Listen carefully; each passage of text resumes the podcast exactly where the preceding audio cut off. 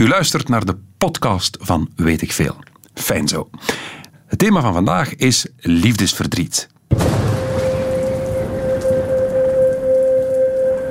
Radio 1. Weet ik veel met Kopen Ilse. Goedemiddag. Het is triestig vandaag. Zullen we beginnen met een cliché? Je zit voor het raam naar buiten te kijken. Het regent, uiteraard. Het is triest daarbuiten. En je bent zelf ook triest, want die ene persoon die jij heel leuk vindt, die je graag ziet, waar je alle hoop op had gevestigd om samen oud mee te worden, die heeft nee gezegd.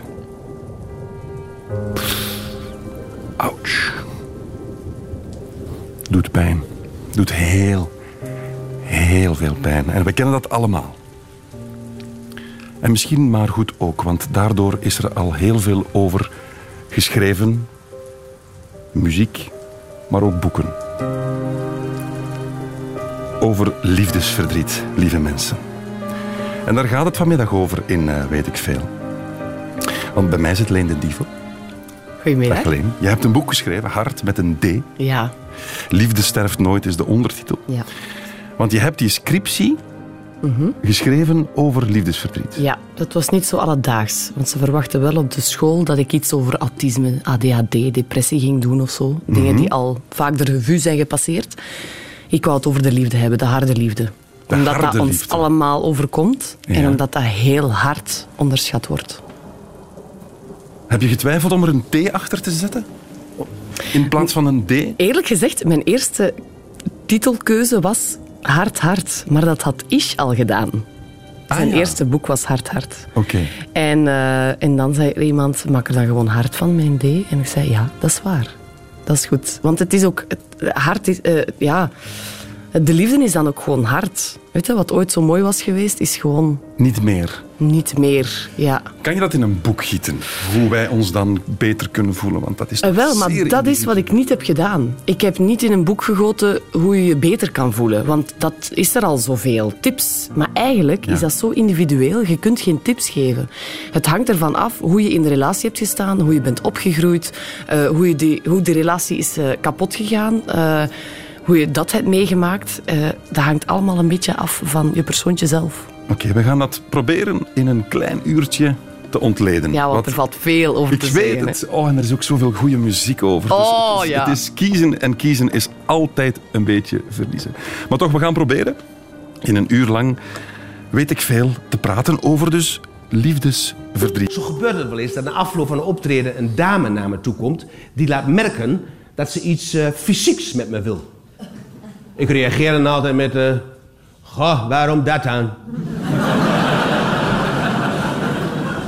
en dan is haar reactie meestal iets in de geest van, ja, omdat ik je lekker vind.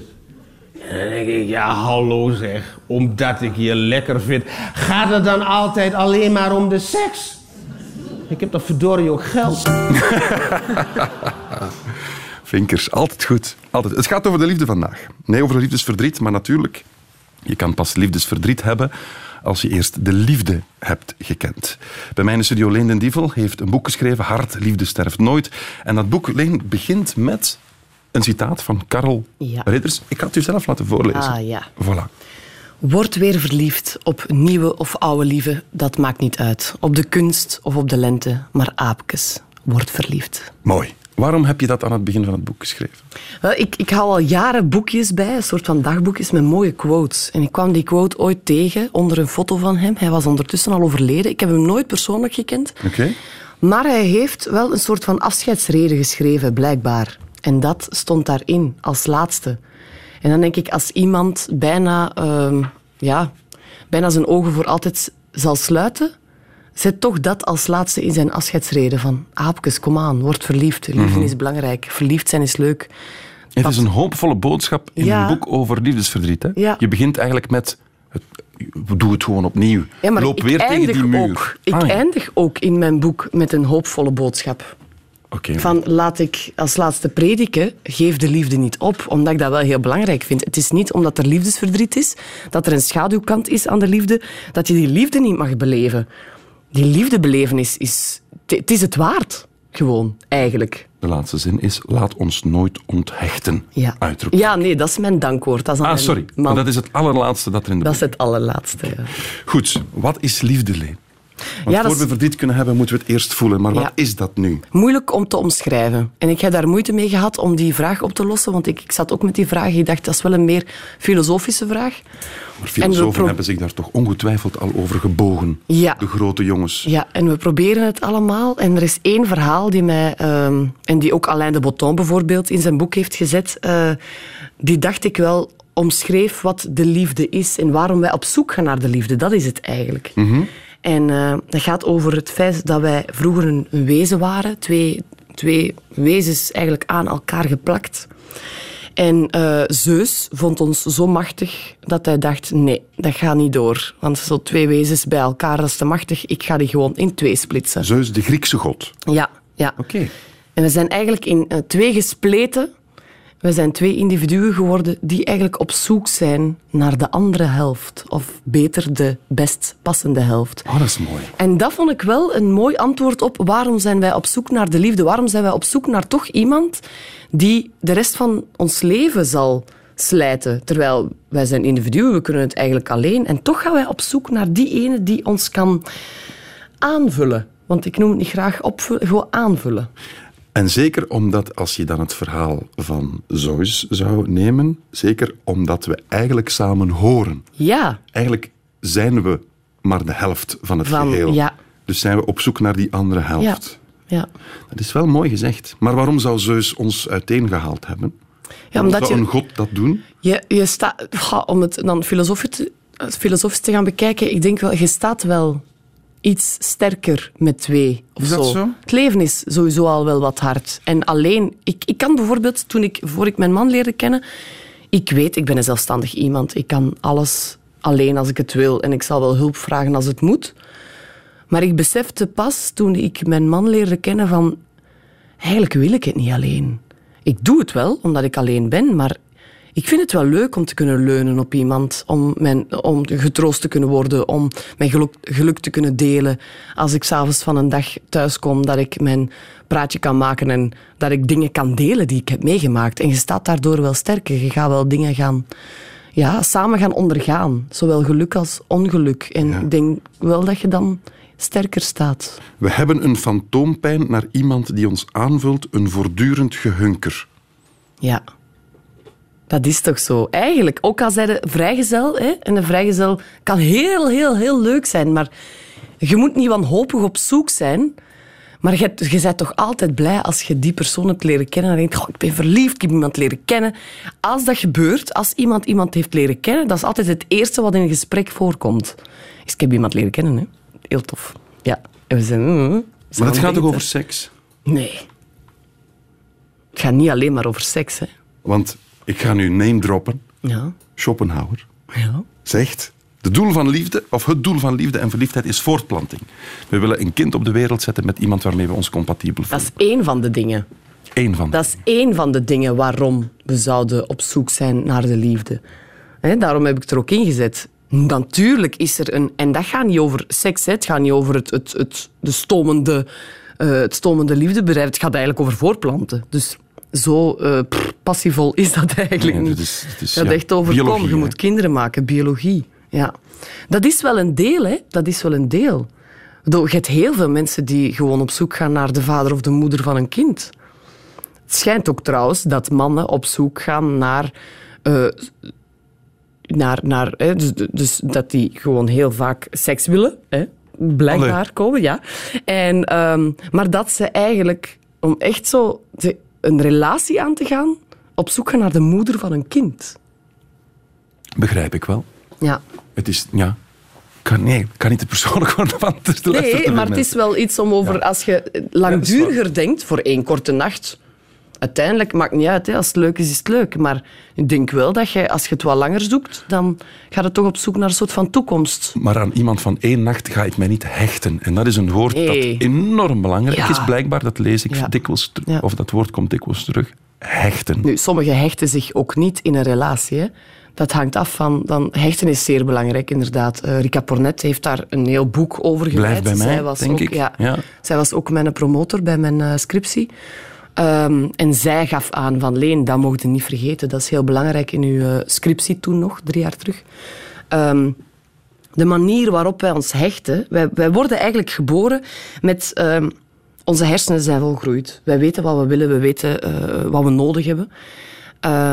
Maar wij moeten, er, wij moeten er nu al uit, uit de moederbuik, omdat wij er anders niet meer gaan uitgeraken. Ons lichaam gaat gewoon te groot zijn. Maar na die negen maanden moeten wij er wel uit.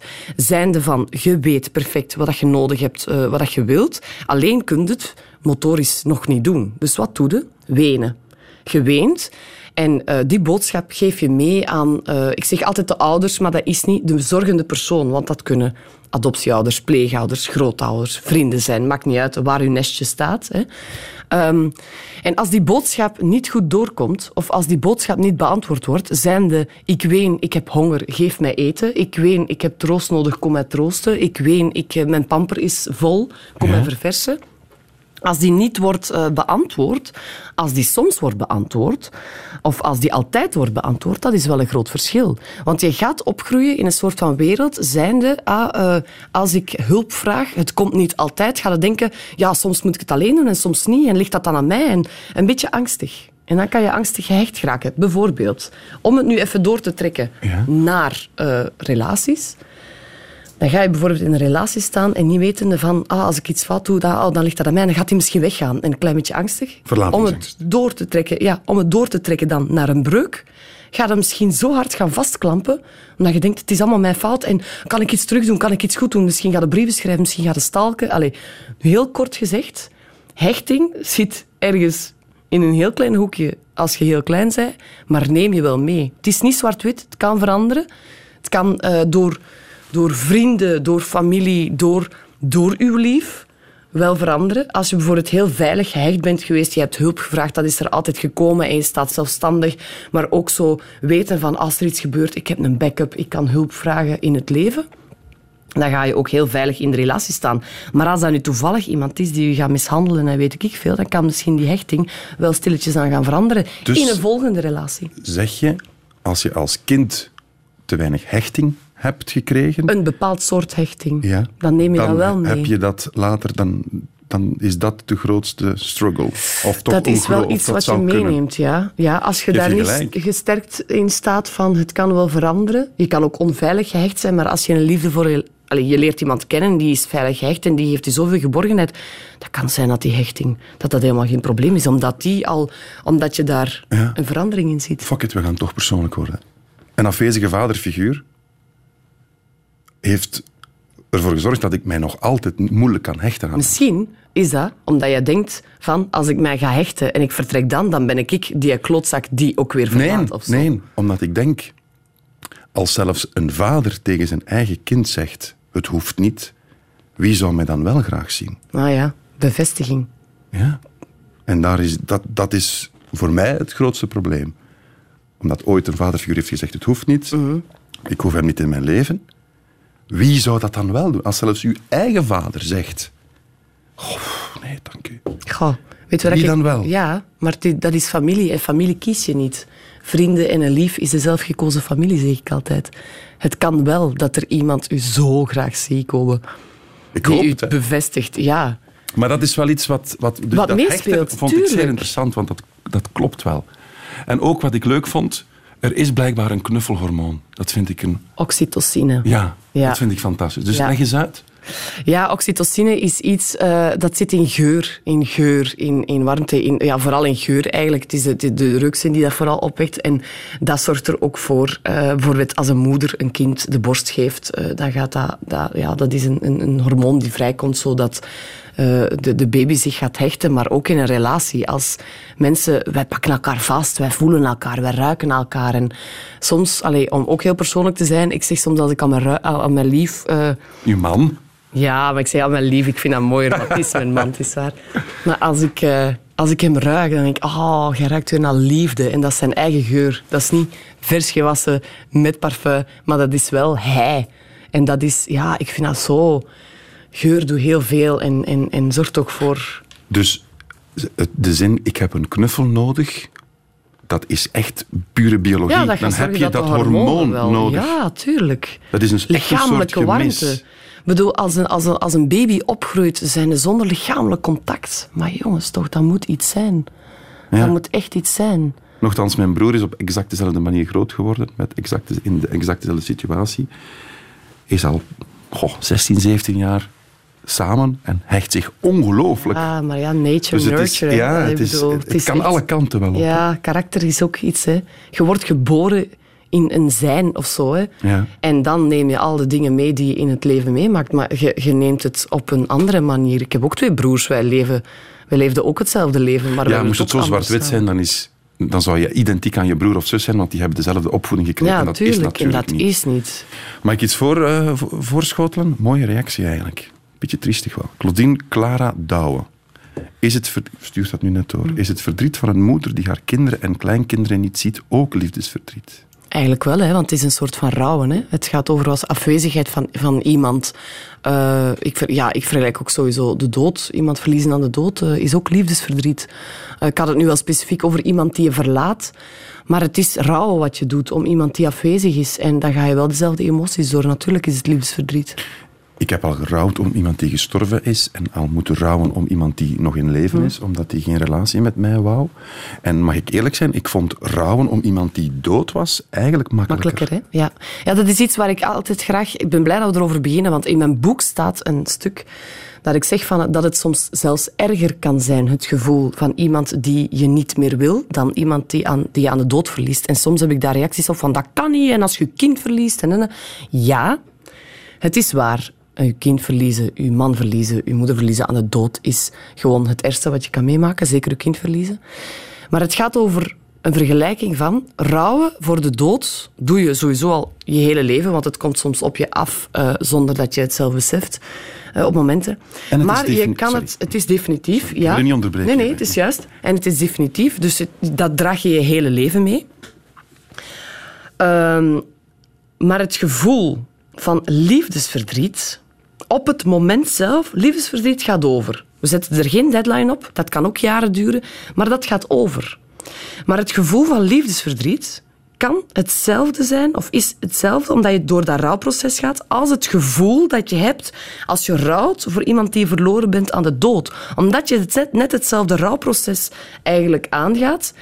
En het is zelfs soms erger, omdat het gaat over een persoon die zegt: Ik wil u niet meer. Die nog ergens rondloopt en die eigenlijk, dat is een persoonlijke aanval op je zijn, die zegt: Ik wil niet meer bij u zijn. Terwijl de dood, kan je nog zeggen: Het is het lot. Je Ja. kunt er zelf niet aan doen. Het, is, het gebeurt iedereen en het is het lot.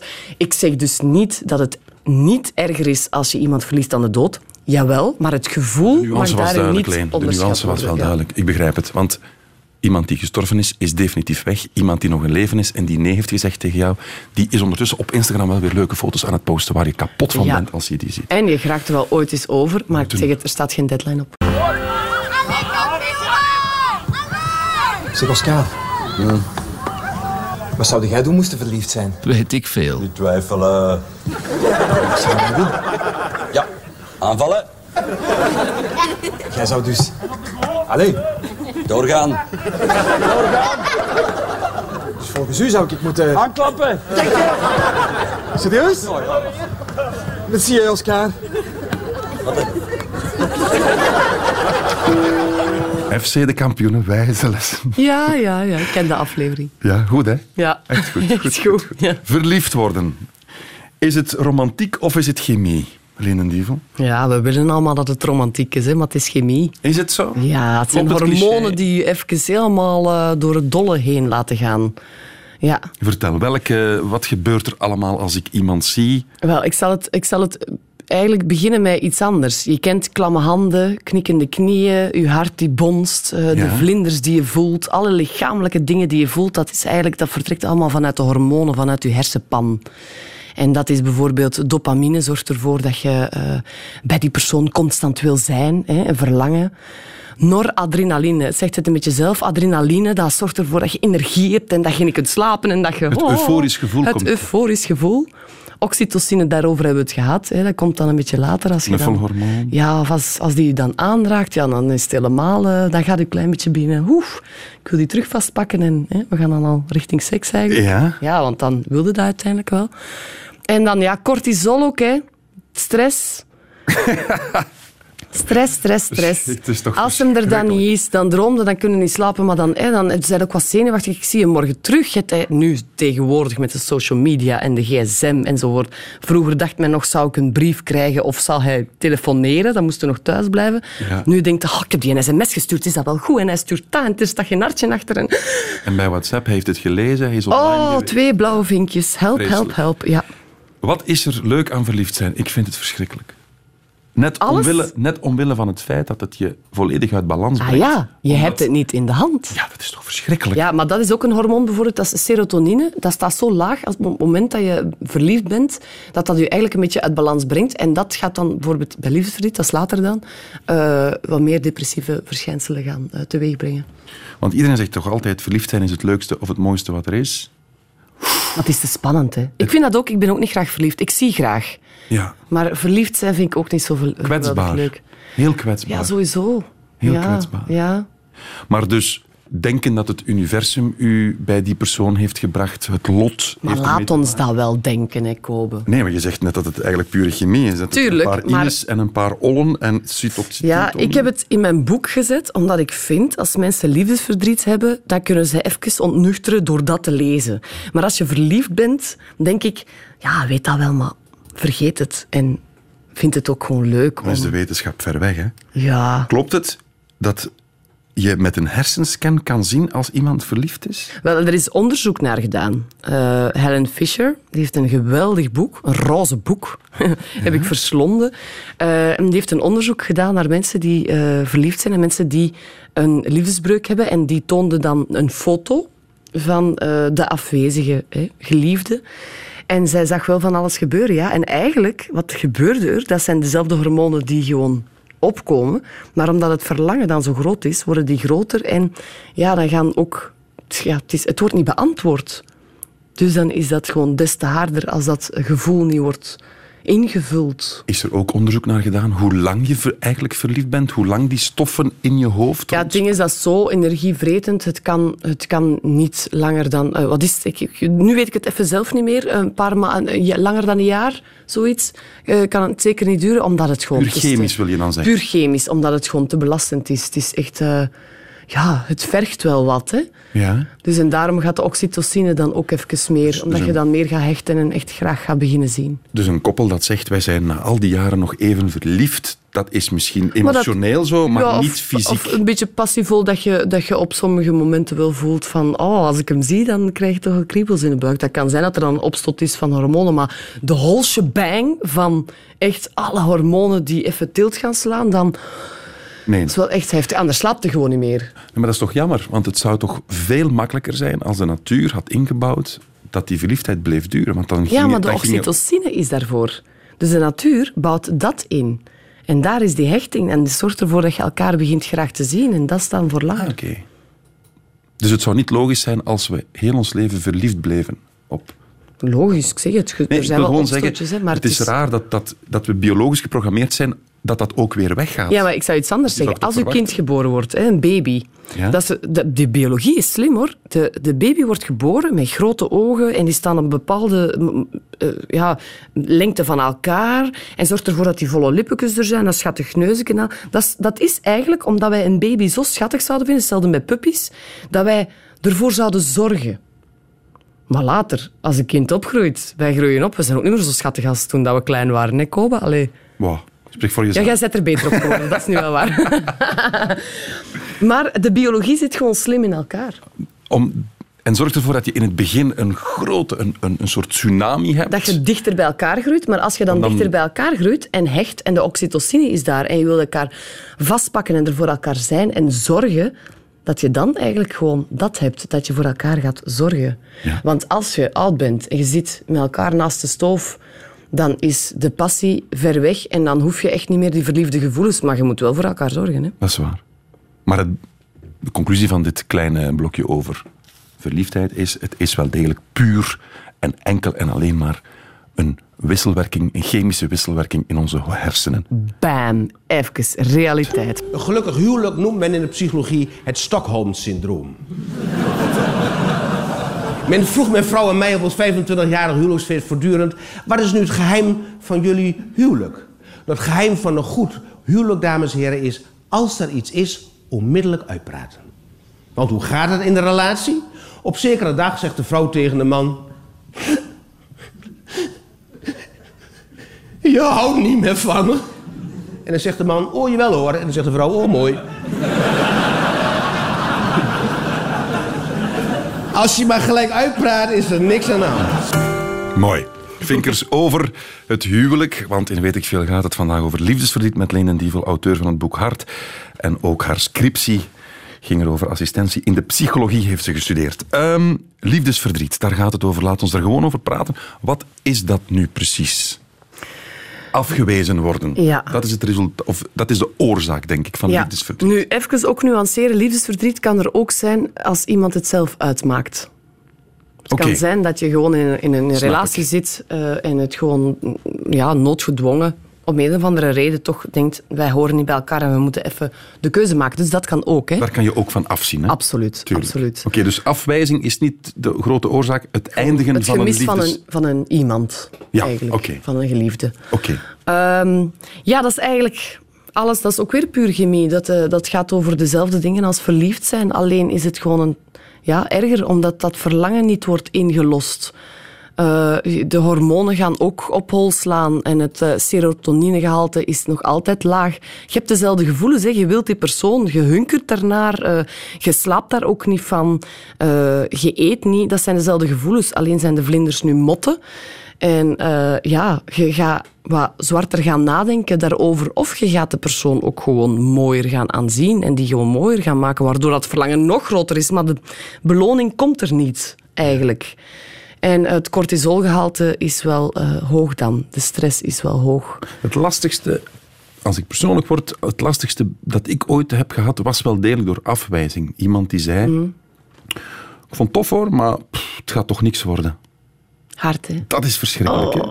Ja. En dan zou je alles willen doen om te bewijzen van, ja, maar ik ben wel die en ik ben wel dat en ik ben wel zus en ik ben wel zo. Maar dat gaat niet, want je bent afgewezen. ja, en dus je moet alleen verder. Ja, Ja. Hoe, wat is de manier om daarmee om te gaan? Ga, dat is, ja, iedereen heeft zijn manier. Mensen luisteren naar liedjes, zetten altijd hetzelfde liedje op, hè, jaren aan een stuk. Eh, als ik mezelf... Ik weet nog dat ik, als ik liefdesverdriet had, het enige dat ik wou doen, is gewoon op de grond gaan liggen en goed gaan huilen. En muziek hielp mij er ook wel door. Sommige, bij sommigen helpt sport. Maar, er bestaat geen tijd. wetenschappelijke benadering Nee, over... tuurlijk Dat is, want op, op YouTube vind je en boeken genoeg hè, Ja, over maar ja, uiteindelijk is het tijd en een luisterend oor die veel kan doen. Want als het onderschat wordt, hè, daarom heb ik ook deze scriptie geschreven en dit boek, ehm, dan wordt het gewoon onder tafel geveegd. Ja, er zijn nog vele vissen in de zee. En als je dan twee maanden later nog altijd over die vrouw of die man praat, dan gaan uw vrienden ook wel gaan zeggen... zeg, eh, zijn is beu op tijd? duur, hè? Ja, en eigenlijk zou dat niet mogen. Eigenlijk, ja, je, je, je rouwt zolang je nodig hebt. Omdat je gaat door een paar stadia. En dat is hetzelfde met rouwen om de dood. Dat is hetzelfde rouwproces. Hoe je die ondergaat, ehm, dat is eigenlijk hoe je dat zelf nodig hebt. De ene worden eerst kwaad, de andere stellen zich eerst vragen. Hè, waarom ik, waarom ik, of waarom is die dood, of waarom is die weggegaan. Eh, de anderen worden woedend. Mag ik nu name droppen? En is dat, ben je nu bezig over Elizabeth Kubler-Ross en Ja. Helen Fisher, die onderzoeksters? Die, ja, die, hebben eh, vijf Elizabeth Kubler-Ross heeft die vijf fases eigenlijk. Hè. Dat is eh, ja, de existentiële fase. Je stelt je vragen, het waarom. Hè. De aanvaarding, dat is ook een fase. De, ehm, het woede, het verdriet, eh, dat moet allemaal eigenlijk de revue passeren. En iedereen begint ergens anders. Maar die vijf fases, die moet je wel door. En er zijn heel veel mensen die naar mij komen en die zeggen van ja, eh, ik raak, dat raakt maar niet verwerkt. Hè? Eh, ik zit er al jaren mee. En dan denk ik, ja, maar misschien moet je ook maar eens gewoon daarin gaan dompelen, in dat verdriet. En, En eens door fases die fases vloeteren. ploeteren. Want De fases, kort gezegd, Ja. ontkennen, Mhm. Vragen en kwaad, dus kwaad worden, onderhandelen, ja, zo- ja dat is zo, zo van... dus van bidden, smeken, er alles Ja. voor over hebben om toch maar alleen toe, toe. Woede, ja, wat mij wel kwaad zit wel dicht bij elkaar, machteloosheid. En dan laatste, denk ik, fase, acceptatie. ja. Lastig, Dat moet er dan uiteindelijk Om daar gebeuren, uiteindelijk te, te, Ja, te geraken. maar dus om al die fases door te gaan, want dat duurt wel even, hè, eh, heeft, ja, iedereen doet dat op zijn manier, op zijn tempo. En als ik het nu zo lees, die fases. Het is niet omdat je de ene dag dan woede voelt, dat je niet even terug naar fase 2 kan gaan. Natuurlijk niet. Een- Teruggecatapulteerd het is worden niet-. Het hangt af van de situatie. Voilà, je, je, je glijdt daartussen. Ja. Het kan zijn dat je zegt van oké, ik heb geaccepteerd dat we uiteen zijn en dat je ineens je ex-lief ziet lopen met iemand anders Oh. en dat je dan zo woedend wordt, want blijkt dat dan wel de beste vriendin te zijn van de de de de. Allee, weet ik veel. Ja, en dat je dan op, op- dat je denkt van ik ben er over. Ja, en, en dan zie je die persoon en dan merk je van nee, ik ben er helemaal. Of anders, hè, dat je denkt, ik ben er niet over en je maakt jezelf maar, hè, je droomt er nog van en weet ik veel wat. En je komt die persoon dan tegen op straat en je denkt, ik voelde niks meer. Hoera. Ja, is weg. Klopt het dat je ook echt fysieke klachten kan hebben? Absoluut. Dat Absoluut. het brein op dat moment zo sterk is dat je Dat zelfs je echt hartepijn hebt zelfs. hartritmestoornissen Ja. zou kunnen. Ja. Maar dat is ook stress, hè. Dat is echt een, een, je voelt dat fysiek ook. Allee, bedoel, je maag doet ook pijn, hè. Als je, als je liefdesverdriet hebt, dat krimpt ineen, je hebt een krop in de keel. Ik bedoel, dat je hart gaat pijn doen, dat is niet te verwonderen. Ik ben ook met cardiologen gaan praten, omdat ik echt... Mijn onderzoeksvraag eigenlijk, essentieel, in mijn scriptie was, kan je sterven aan een gebroken hart? Omdat mijn boek begint ook met, een artikel van twee eh, oudere mensen. De ene stierf en de, de andere is achterna gegaan. En ik dacht, kan het wel? En dus hè, eh, na veel vijven en zessen, want de ene zei ja, maar, en de ander zei nee, en de ander zei dan weer volmondig ja, zeiden ze van, kijk, er bestaat zoiets als het gebroken hartsyndroom. Ja. Dat is een trauma die zich zet op je hart door een slecht nieuwsgesprek, door pensioen, door ineens hè, eh, iets, een trauma. En, eh, of ook liefdesverdriet. En ehm, dat, dat, dat slaat een wondje op je hart, maar dat herstelt na enkele weken. Ehm, het is eigenlijk hetzelfde, dezelfde symptomen als een hartaanval, maar het herstelt zich. Nu, ben je ouder en ben je eigenlijk een vrouw, dan kan het zijn dat het gewoon zorgt voor de dood. Dat is dan al meer eh, die neiging op. Nu, wat je ook doet bij liefdesverdriet is, je verzorgt jezelf niet. Hè. Je slaapt te weinig, je eet te weinig, sommigen drinken te veel. Ja. Als je dan al een zwak hart hebt, dan kan het wel eens. En dan vond ik het ook wel heel belangrijk om eh, de andere dingen ook niet over te slaan in mijn boek, zijnde dat je soms ook echt eh, ja, zelf het heft in handen neemt. En, eh, Mag ik nog even doorgaan op dat gebroken hart? Want dat fascineert mij. De zeer bekende cardioloog Brugada ja, heeft dat letterlijk omschreven als mourir d'amour. ja. En ja. dat is een gebroken hart is een soort hartaanval, wat Ja. je net zei. Er is, het is zo dat het, eh, een bepaalde stress zorgt ervoor dat er een kamer of, of, of iets in je hart eh, Ik zal even citeren in je boek. Door samentrekking van het Voilà. onderste gedeelte van de wand zwelt de kamer op als een ballon en neemt het hart de vorm aan van een vaas. Ja, ja. Patiënten voelen dezelfde symptomen als bij een hartaanval. Ja, of een inktvissenval. Ja. En dat noemen ze dan eh takotsabu. Eh, ja. Takotsubo. Hier, dank u. In tegenstelling tot een hartaanval is de aandoening tijdelijk van aard. Ja. Het hart herstelt zich na een paar weken. Dit soort hartaanval komt vaker voor bij vrouwen dan bij mannen, vaak tijdens echtscheiding of doodgeliefde. Straf toch? ja, hè? straf, hè? En volgens cardioloog De Meester, er zijn 3000 hartinfarcten in België. En vijf daarvan, dat is een minimaal Toen aantal. in, ik, was, ik heb mijn scriptie geschreven in 2014. Dat is al vijf jaar geleden. Vijf eh, gebroken harten, vijf op zullen er al 3000. intussen misschien meer zijn. Misschien wel. Ja. Ik vind het onwaarschijnlijk dat Maar kijk, als een emotionele pijn zo'n fysieke gevolg Maar als je nu kijkt, eh, in Nice is er toch een aanslag geweest en een man heeft zijn vrouw en kind verloren. Hij is onlangs ook gestorven. Hij, hij, hij, hij was zichzelf niet meer, hij kon zichzelf niet meer verzorgen. En zal, ja, komt de reactie binnen. Het ergste, anoniem wel. Het ergste, en daar gaat het zelden over, alles is oké. En ineens opgave zonder uitleg en ook achteraf geen uitleg meer. Ja, duidelijkheid is heel belangrijk. Want soms, je zegt wat kan je doen, maar eigenlijk als, als iemand weggaat, is duidelijkheid heel belangrijk. Want dan kan je de vragen die je dan hebt al opgelost zien. Zo, zomaar weggaan zonder iets. En dan, ja, het is wel beter inderdaad dat je even zegt, kijk, dat is daarom, dat is daarom, dat is daarom. En niet zomaar van, het ligt niet aan jou. Zo even van, kijk, dat is het, daardoor ben ik gegaan en daarom gaan we nu uiteen. Dat, is wel, dat verlicht wel de pijn.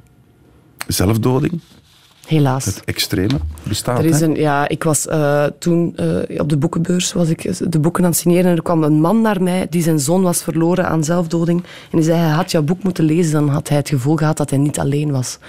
Ook omwille van liefdesverdriet. Dat is keihard. Dat is keihard.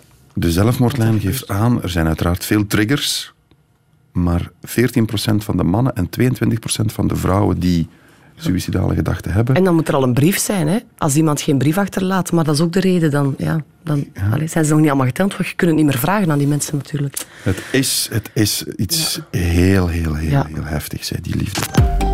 Radio 1. Weet ik veel? Dit is het einde van deze podcast van Weet ik Veel. Weet ik Veel is trouwens een programma van Radio 1.